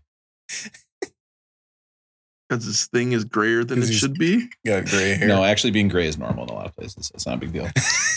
Thank you. Next up on the list is Come On Eileen, one of the greatest one hit wonders ever. This, This song is. starts off with one of these glissandos here. Check this out. This reminds me of something I did my sophomore year too. Oh, Rob. Jeez. Oh, there it is. But did you hear that, Aaron? song. Aaron, you're a great. glissando guy. Could you have ripped up, ripped it up to about- down at the beginning of that one? That's I could hear it. Yeah, it's beautiful. Great voice on this guy too. I have no idea who the singer is on that one. It- this was that song was actually listed as the number two one hit wonder ever by Rolling Stone magazine. Do you guys have a guess at what the number one one hit wonder by Rolling Stone was? My Sharona?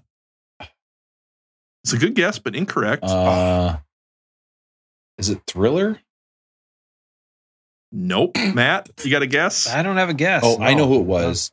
Is it the Big Bopper when he crashed that plane? He's had two hits in his life, right, oh, Rob? Oh, that's right.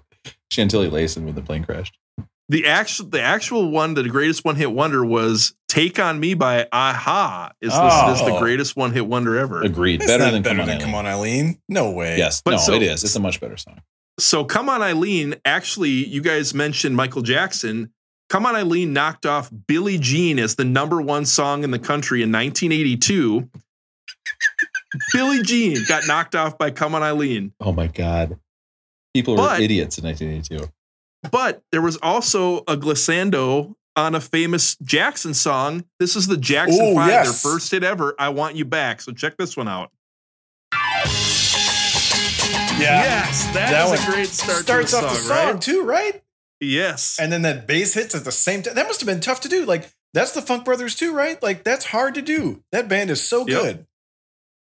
And I believe, if if I remember right, wasn't that song sampled by Jay Z for Izzo in the Yes. last podcast we did? Slowed way down too, which is really cool. Yeah.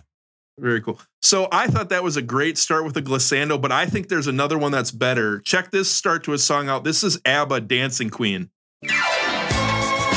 Whoa. That one is badass. That was an Not- aggressive one. That was aggressive and quick. Yeah. Can we hear that one more time? I want to hear that one once more. Okay, but there's this pause Listen. in it that like makes you wait. Uh, so you really the tension builds. Listen to how aggressive it is. Yeah. Oh, it's a great song too. All the background Yes. singers are looking at the piano player like, okay, we got to say, oh, Man, is oh. ABBA coming up on this list at all? I know they were on the previous list. Did they get knocked down at all? I would. I, I always loved the first time we listened to it, but I don't know if it was the greatest hits or what it was. Probably ABBA Gold, right? Wasn't that It the one? was Saturday Night Fever. They were on Saturday Night Fever, which everybody considers ABBA, but it's not. Nope. The last song on the list was by a band that was originally called Tyrannosaurus Rex, and they shortened it to T Rex. This yeah. is Bang the Gong, or otherwise known as Get It On. Check out the glissando at the beginning of this one. oh yeah.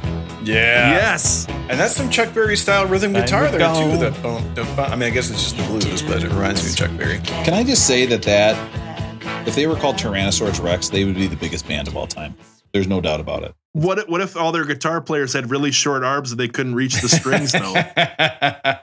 It'd be so good. They can play with their But, teeth uh, like Rob- Jimmy. Rob, you were mentioning mandolin one thing that's really cool about that song, and it brings you back to Chuck Berry. There's a part at the very end of the song we don't need to play, but at the very end of the song, essentially they say something along. Meanwhile, I'm thinking, which is a ripoff or uh, an ode to Chuck Berry for one of the later songs we're going to talk about where he says, Meanwhile, I've been thinking. So that, I thought that was a pretty cool way to get it back to your guy, Chuck Berry. I thought I like they were going to give credit to him by starting every song with. Sounds like a video game. By the way, uh, ABBA is coming in at 303, the definitive oh, collection. That seems way too low, doesn't it? Yes. Well, the whole greatest hits conversation just has to. I mean, we're going to have to have this over and over now for the next 400. Aaron, just to let you know, just to let you know, we will be covering ABBA in uh, 2026. So your, ch- your your child will be like in middle school by the time we cover that. Just to let you know, Oh, he'll be so proud. not to make not to make you super sad, but there you go. Not to destroy your night, but here Oh we my go. god, my kid will move out of the house that year.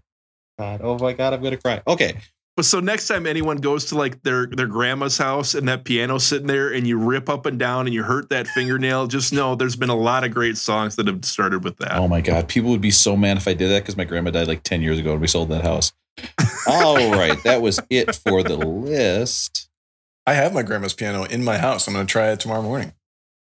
Nice. Please record it and I'll put it up on the, uh, the Instagram. All right, I'm gonna try it. It's gonna hurt, man. That hurts your fingernails.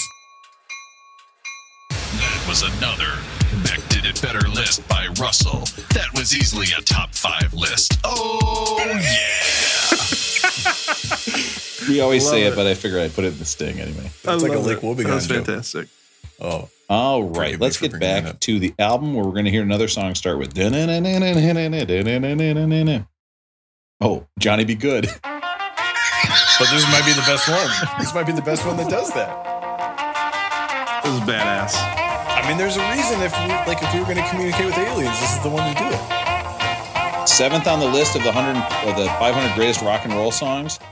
It's actually about his piano player, and then he just kind of made it about himself as well. Th- that would never be a top 10 song ever if it weren't on the Back to the Future movie, right? No, I don't. I think Well, that I think that changed the song's causality, though? trajectory. I think the only other song to be changed like a movie that big was Queen Bohemian Rhapsody in uh, Wayne's World. Mm. Yes. Yeah. There's Very there's no other song on. that got huge because of a movie compared to that. But like in that Queen movie, did you see that where they're like, "Yeah, we're gonna make Bohemian Rhapsody." I was like, "How is Wayne's World not in this Queen movie?" I mean, Mike Myers is right there; he's on set. You could have hired him to play Wayne World. Play Wayne World, actually, that was his real name. All right, around and around, and this is officially where I would check out. Right round, baby, right round, like a record, baby, right round, round, round. Yeah, Wouldn't it be great if Chuck Berry came out and he had like the eye patch on and the hat? All I know is that to me, you look like you're lots of fun. When I flush the toilet, it goes right round, baby, right round. Right round like a toilet left baby. if you're in the Right southern round, hemisphere. round, round. All right, Carol. Songs named after ladies. This was the first time on the album where I realized a quarter of his songs also sound like Run Run Rudolph. Yes. They're all just the same as Run Run Run, Run Rudolph, right? Well, yeah, I mean, he had a style. He went with it. He knew it worked. But it, yeah, here's this is where that guitar sounds just like T Rex, or T Rex is doing that same rhythm thing. They just slowed it down. Yeah, you're right. You're right. I used to do that song Which I as a Christmas Carol, and nobody got the joke. I'm deleting you, Aaron, when you talk there because that joke was really good, but I don't think they heard it. All right, beautiful Delilah.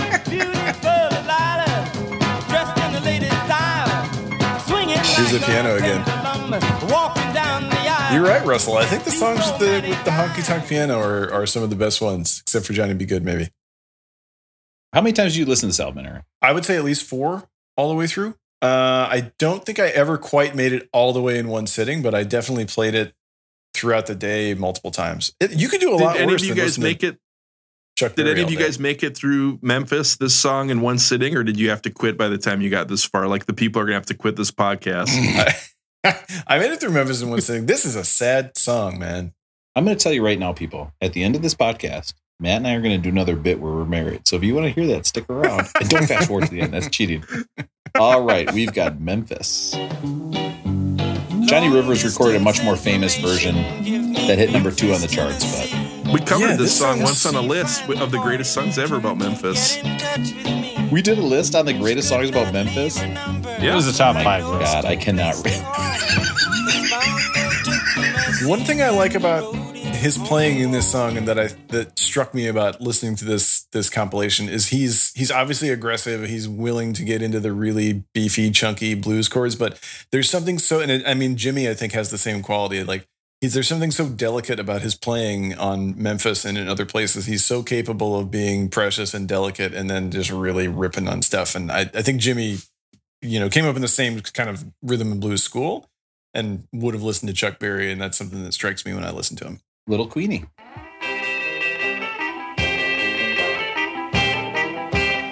And he would, this is another song that would sound like Run Run Rudolph. This is like all I can think of is Home Alone when I hear these songs. That's all I think of. I'm going to eat your finger. I'm going to eat your fingers. That's all I can think of now when I think of Home Alone is Joe Pesci at the end, how we talked about if he actually ate his fingers, how terrifying that would be. What a different movie that'd be. Yeah. All right, almost grown.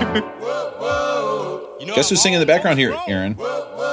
Somebody you probably never heard of named Etta James. Wow. I was trying to figure who that is. That's incredible. Is this the song where he goes, "Aratataka-taka-taka-taka"? Yeah. Is that this song? What does he do? Yeah, was Yeah. Oh, I feel like I'm here with Shakira. Man, that's Rob. That ah, I'm disappointed in myself. I should have known her voice. She is special. That's that's wonderful. I get because she was on Chess Records, right? That makes sense now. So what you're saying was Mhm. Magic Mike was wrong to right to call you out for being a dumb shit Yeah. earlier, Yep, huh? I'm gonna Thank have you, to go Magic back. I got to study. I got to study. I'm sorry, Music Mike. Okay. You got to put in more time in this podcast, Aaron. We've been meaning to have a conversation about your effort Can I- lately. Can I just? Your effort is not not up to par. I got to talk to you guys about something. I Oh, sometimes on this podcast I try to put on an act and stuff, but sometimes I Oh. want to get real. For the last two minutes, I haven't heard a word you've been saying because I'm working on a joke in my head, and it goes something like this. Are you ready? Did you hear about her sister who sold crackers? Chetta James. And there's something there, and there's just something like Chetta James. Okay, I'm going to edit out all your laughing. Instead of What is- Etta James, it's Chetta James. She What's is quite cheddar? possibly the daughter of Minnesota Fats, the famous pool player who was um, immortalized in The Hustler, the movie, the movie The Hustler, right? Uh, Minnesota Fats, who may or may not have been from Ames, Iowa. If I have to look that up, uh, yeah, I'm gonna have to check that. That out. explains But that scene in the movie where he doubles down on a hard 12. Yeah. I get it. See, Russ, also known as an Iowa double down. cheddar right? Ah. sounds like cheddar. Cheddar sounds like cheddar. And I do want to point out I was vulnerable with you guys and you changed the subject. Very hurtful. Matt, we're going to have a conversation about this, at the end of the podcast. All right, this is not, not in front of everybody else. All Yeah, right. Not in front of the kids. Back in the USA, Oh well, oh well, I did reference this song once before on the show, but it did get cut out because it was boring. I thought The this White was Album? probably the best song on the second half. When Yes. I could actually get to the second half, this was my favorite song on the second half. USA. I think there should be more songs where they say USA like that. I mean, just it's a true feeling of of you know lo- longing for home. It's fun. Yeah, it's like because he actually wrote that uh, coming back from Australia, and he was landing down, and he wrote that song. Some people think that that also applies maybe if you're like at a cabin with your family for uh, about two months, and maybe you realize you're scheduled it for about you know, I don't know three or four weeks too long, and you know, you Yeah, could- my family didn't How like much you got spent- left? when I spent the last two days before I went to the casino just singing about other cities I would rather be in than with my family. They didn't they didn't like that so much. They thought it was insulting. I was wondering why you, wanted, you were like, "Hey, can I write the parody song this year?" It's called "I Hate My Family." and I want to get out of here. yeah. We can use it next time I go up there, I suppose.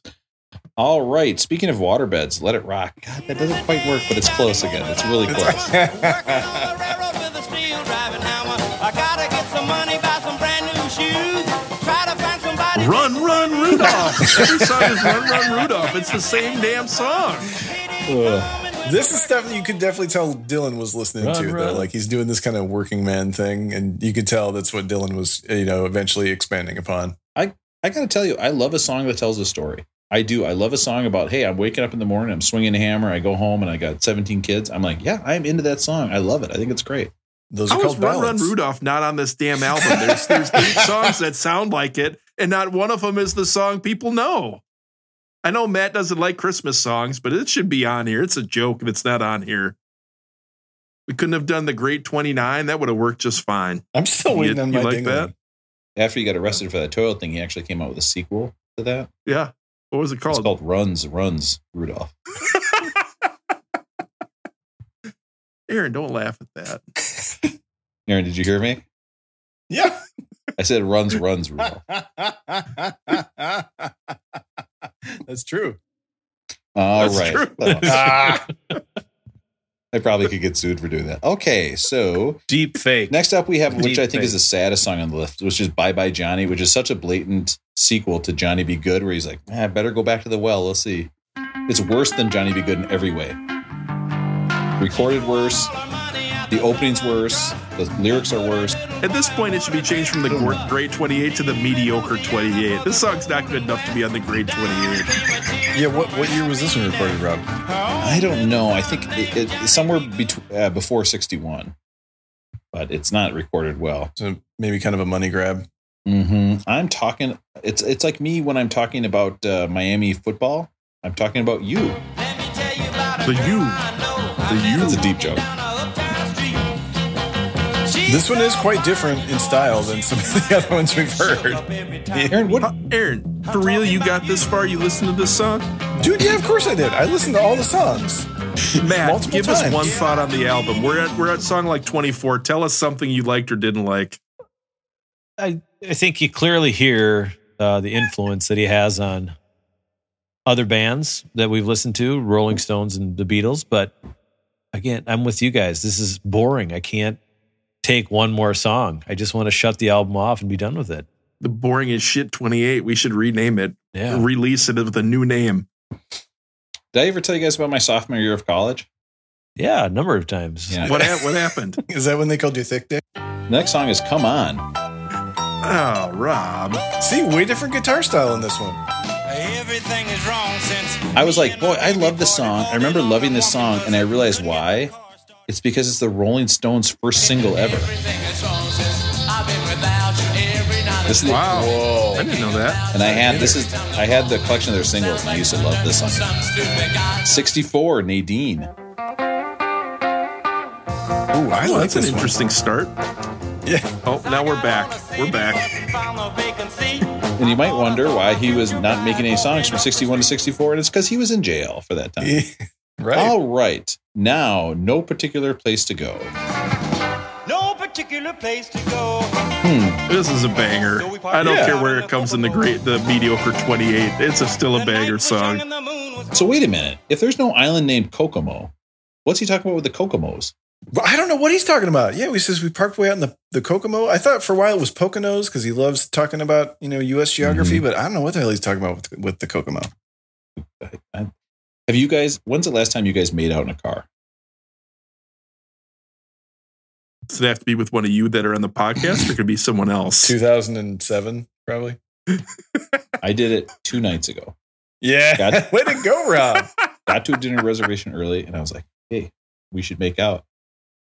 Not great. It was not great. Making out in a car is not Oh, easy no. to do. You know, It's especially when you're the older. effort, though. like, I, I applaud you for trying, man. That's great. Keeping romance alive. Well, I the love question it, Rob. is, did you, Rob? Did you have to do the lean over? Who leaned over? well, it got awkward because I was at the airport pickup, and halfway through, Jenny walked in to the car. Like, "What are you doing?"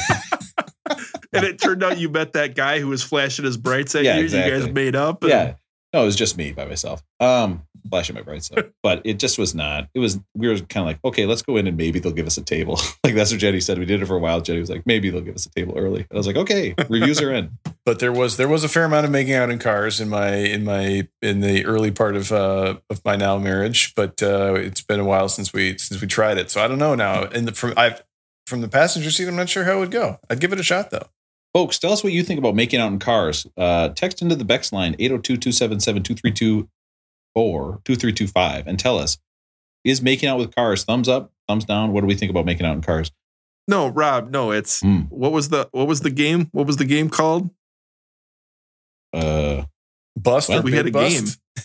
Bust or was it a bust or a big bust? i think in i think car? bust big bust turned out to be a big bust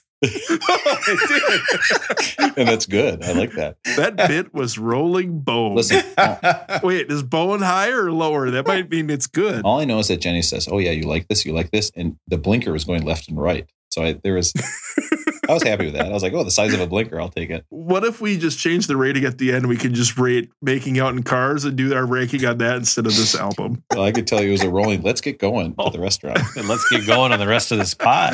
I want to be your driver.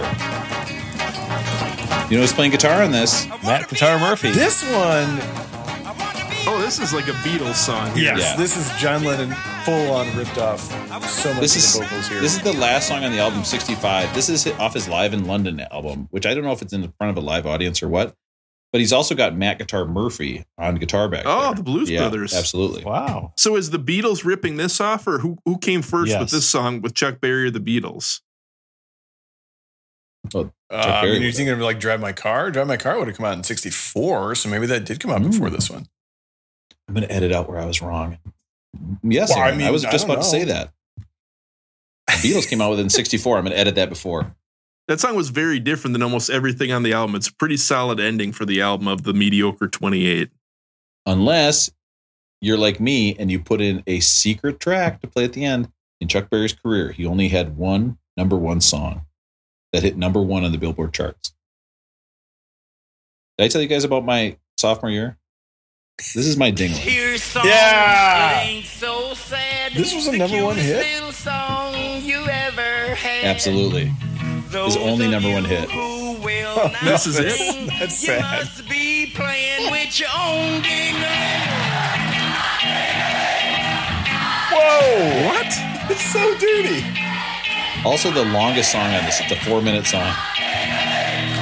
People love it. But listen to this. The guitar work is still fantastic. Can I be honest with you guys again? I want to bare Yeah. my soul. Yeah. Last time it worked great. My toilet ring light. Is there something there with that joke? What? Toilet ring light. So it'd be so dark. How'd you take pictures? It doesn't even make sense to me. Like, do you have a flash? if I I mean, said, there's got to be a lot of. These of are honest questions, Rob. These it, if are- right? I yeah. sat down and a flash went off, I would be suspicious. Okay. audio or video only? Do you have to have like a, one of those the red, yellow, white cables to hook it up somewhere, like an old VHS player, or not? It cannot be audio. There cannot be audio. just not video? a thing. No way. It's just video. There cannot be. That cannot be part of it. The audio of it. I mean, the guy's a musical genius. You tell him he didn't have audio; he only had a visual. I got to tell you a? Chuck Berry story from when after the podcast too. It's unbelievable. All Just right, tell it now. No one's getting this far, anyways. Just tell it now. Ah, hell, nobody's listening. they found it. They found a video of him and a woman like taking dumps on each other. Oh, I- we could save that for after. no, Matt, Matt, Matt's gonna chime in on that one afterwards. that's for the, we'll save it for the secret pod. Yeah, the secret pod. Take a breath. Can you imagine Take being in breath. court? They're playing that video and they're like, "Is that you?" And you have to be like, hmm. It's like I should have never got that red and white audio cord. It- I would have been fine with just the damn video, but now they confirm it's me. Because you know the video would start with like your face real close to the camera when you turn it on. okay, I think I got it. The red light. It's on. Okay. Can you hear me now? Plug in that white cord. Yeah. Now could you take a, a big shit on me, please? Yeah. oh, this is going great. Greatest night of my life. I love it. Okay, and then at the end you're like, oh God, gross. Okay, how do I turn this?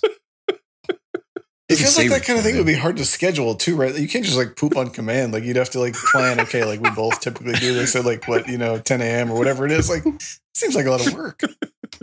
Had to explain all the empty coffee cups in the background. Can you imagine if Aaron had to deal with all these complications when he was living out in the garage? Uh, It would have made life so difficult. you just see the background check berries. He's like, oh yeah, we bought so much. We bought so much milk. I can't find the red and white cables. Okay, we've been drinking. I don't know how we're going to record We've been drinking buttermilk for two days. I'm ready for this day.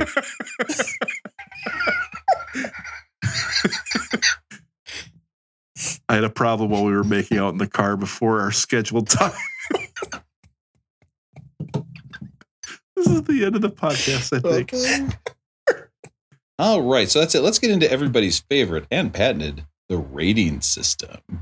I officially have too many things. you A rating Double yes. too many. Rating yes. There you go. I need all these. Russell. Everybody's favorite part of the show. The patented Did It Better rating system. Oh, yeah. I've spent all this time trying to figure out whether it would be patented or just copyrighted. Oh no, do I owe you money now? Shoot. Yeah, maybe. I was thinking about filing a patent before you could, but This is album number 51. If you think it's perfect at 51, we think this album is rolling well toned. Do you think that this album is better than 51? It could be 50, 49. You know what? This album prints better. This album rumors better. Then this album got rolling boned being all the way back at 51. Or is this album a rolling grown? You don't really like it. You think it should be 52, 53, maybe back at 303 with ABBA when we cover it when Aaron's kid is in high school. All right. Russell, what do you think? Is this rolling well toned, rolling boned, or rolling grown? to me, it's just too long. It's if if we just had twelve songs That's on this list and they weren't all the repeats of the same songs, I would have been. yeah, that's not bad. Not bad, man. Just too, too long. long. Hey, It's just just wait. too It's too long. long. Wait till after the song. Just Matt and I are going to have a little conversation. Yeah, admittedly, I don't always get that feedback, which is a bit hurtful. But it, maybe if someone just said it once, it would be nice. I tried to listen to this multiple times, and I could never get through the whole thing. And I think if you can't get through the whole thing, then it then it's there's something wrong with the construction. It shouldn't be high, that high on the list. And for me, I know it, I don't know if he he didn't have albums at the time, so I know this is a compilation, so it's a, a little bit different. But this isn't an album to me. This is a compilation. It shouldn't be on the list. So it is rolling grown or also known as a big bust. A big bust. All right, Matt, what do you think? Rolling well toned, rolling boned, or rolling grown? I could, I didn't like listening to this album. Um, I think it's too long. I I certainly respect the influence that Chuck Berry's had, but I think to Russell's point, it's not an it's not an album. Um, they didn't have him back then. It's nothing against not having an album, but it's it's just it's too long. It's the same thing over and over. Um, so I'm going to say it's rolling groaned. All right, Aaron, be just like the guy playing uh, blackjack next to Russell. Why don't you take a stab and tell us what do you think of this album? Rolling well toned, rolling yeah. rolling grown? I'm going to tell you what I think and hopefully not get stabbed. It just dawned on me that both Chuck Berry and Miles Davis are from St. Louis and that this uh, this stuff was coming out at the same time as Kind of Blue, which is just blows my mind to think like, did they ever meet each other?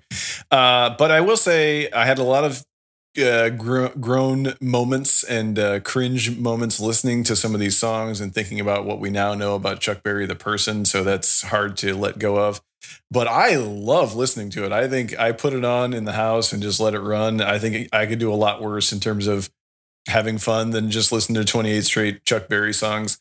Agree with you guys. I've made my my feelings clear on greatest hits albums on the list, but they are on the list. We are listening to them. And he is such an important figure in rock and roll. I have to say, against my better judgment, that it's rolling well toned. You guys are all incorrect. The correct answer this is a rolling inspiration. Guys, yes, did every single intro to this song sound the same? And did we all think of Run Run Rudolph every time we heard these songs? Yes. But guess what? That's because it's good. We lo- it is like it rocks. It is so good. It was It's true. fun to listen to and there is no other album that has inspired so many albums that we've listened to on this list than this one this is like the original inspiration album it's it's you know it's it's just unbelievable to be able to hear the future in 1955 that was like so long ago It- it's crazy next up we've got someone with the same nickname as russell's penis Oh, the thin white duke we've got david bowie station to station When you want to hear about the greatest albums of all time. i was gonna say mine but it seemed funnier to say russell But you're just too lazy to look it up online. If you want to hear four guys who chat and then they get off track, I've got the perfect podcast for you, Jack. Beck did it better. matt can i have an honest conversation with you right now Yep. Did you think here. that Cheddar James joke was any good? No, not It good. was it was brutal. That was, pretty, bad. The reach. It was. A, we call it a stretch. Well, speaking of a reach, let's let's jack each other off. Okay.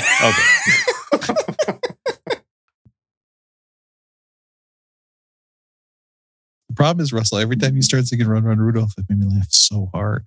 Well, it's true. That's all I could think of when I was listening to it. Is that how the fuck Yeah, are all same. these songs the same as Run Run Rudolph? Run, run, Rudolph. And that's the best Oh, one, yeah. and it's not even on there.